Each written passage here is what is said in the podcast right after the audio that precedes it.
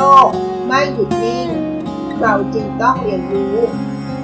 เรามาเรียนรู้ด้วยกันนะคะ ขอต้อนรับสู่เซอร์วันพอดคาส์ค่ะ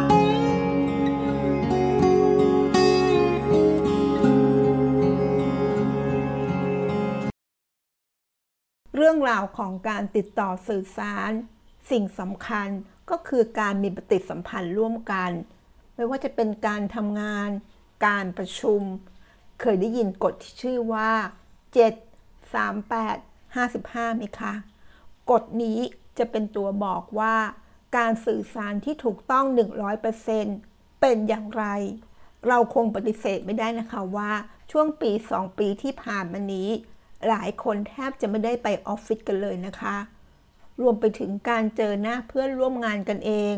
ก็ดูเหมือนจะยิ่งน้อยลงเข้าไปอีกนะคะ สิ่งที่ตามมาอย่างแน่นอน ก็คือการสื่อสารกับเพื่อนร่วมงานในช่วงนี้ค่ะ หากไม่มีการประชุมหรือวิดีโอคอล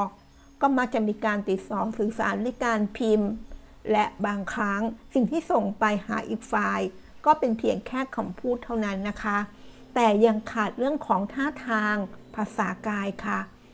ก็อาจทำให้การสื่อสารถูกต้องแบบร้อยเปอร์เซ็นต์ทำได้ยากขึ้นนะคะ แล้วการสื่อสารที่ถูกต้อง 100%ในช่วงนี้ ในช่วงที่เราต้อง work from home ทำงานที่บ้าน รู้หรือไม่ว่าหนึ่งในสิ่งที่ว่า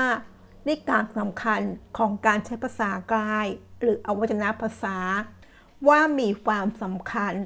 ในการสื่อสารยุคนี้ ก็คือกฎที่มีชื่อว่า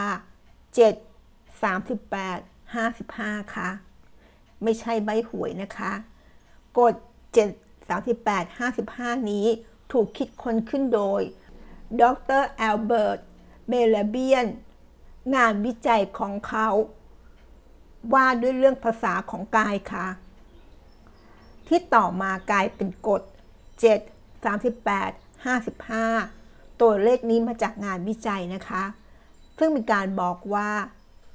มีเพียง 7%ของการสื่อสารทั้งหมด ที่เราสามารถสื่อสารออกไปผ่านคำพูดได้นะคะ ส่วนที่เหลืออีก 93%จะมาจาก 2 ปัจจัยสำคัญค่ะ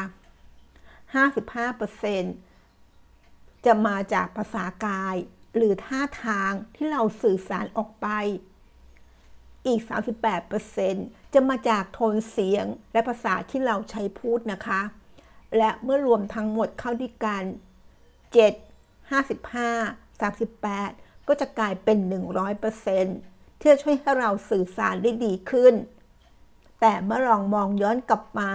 ในการทำงานตอนนี้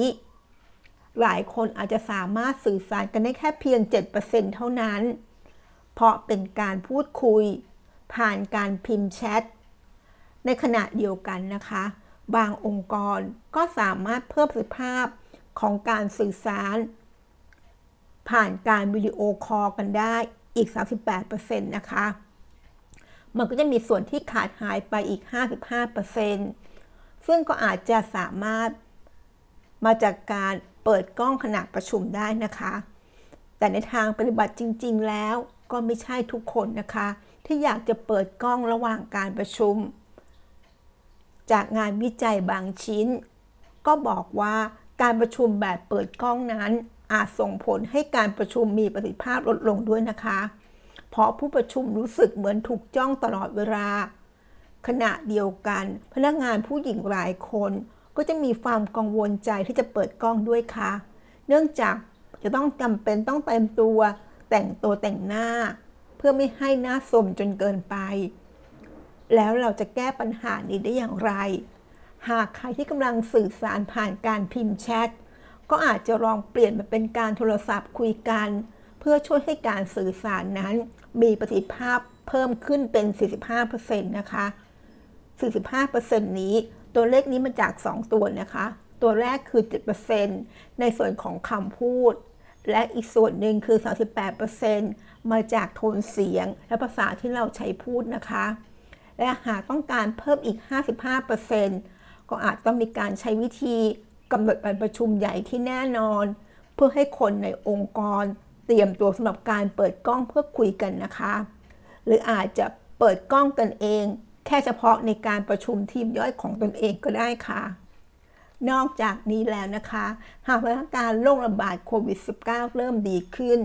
ก็อาจจะมีการกำหนดวันที่แน่นอนนะคะ ให้พนักงานกลับเข้ามาในออฟฟิศ อาจจะเป็นสัปดาห์ละครั้งก่อนก็ได้ค่ะ เพื่อให้มีการติดต่อสื่อสาร สร้างความสัมพันธ์ระหว่างเพื่อนร่วมงานในองค์กรได้ง่ายขึ้นนะคะ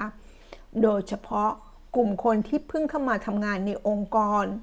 การสื่อสารยิ่งเป็นเรื่องสำคัญมากค่ะ เพราะเป็นการทำงานที่เราไม่สามารถสื่อสารระหว่างบุคคลตัวเป็นๆได้จริงทำให้การพูดคุยที่มีประสิทธิภาพแบบ 100% อาจจะเป็นหนทางเดียวนะคะ ที่จะช่วยสร้างความสัมพันธ์ภายในองค์กรได้ ฉะนั้นถ้าตอนนี้ใครกำลังเริ่มต้นทำงานในองค์กรใหม่ๆ อาจจะเริ่มลองจาก 7%ก่อนนะคะ แล้วจากนั้นก็ค่อยๆ ขยับพฤติกรรม เพิ่มประสิทธิภาพการสื่อสารขึ้นไปเรื่อยๆ และที่สำคัญที่สุดก็คือ การมีปฏิสัมพันธ์ระหว่างกัน การโต้ตอบระหว่างกันและกันกับเพื่อนร่วมงานในองค์กรอย่างสม่ำเสมอค่ะ นั่นก็คือที่มาของกฎ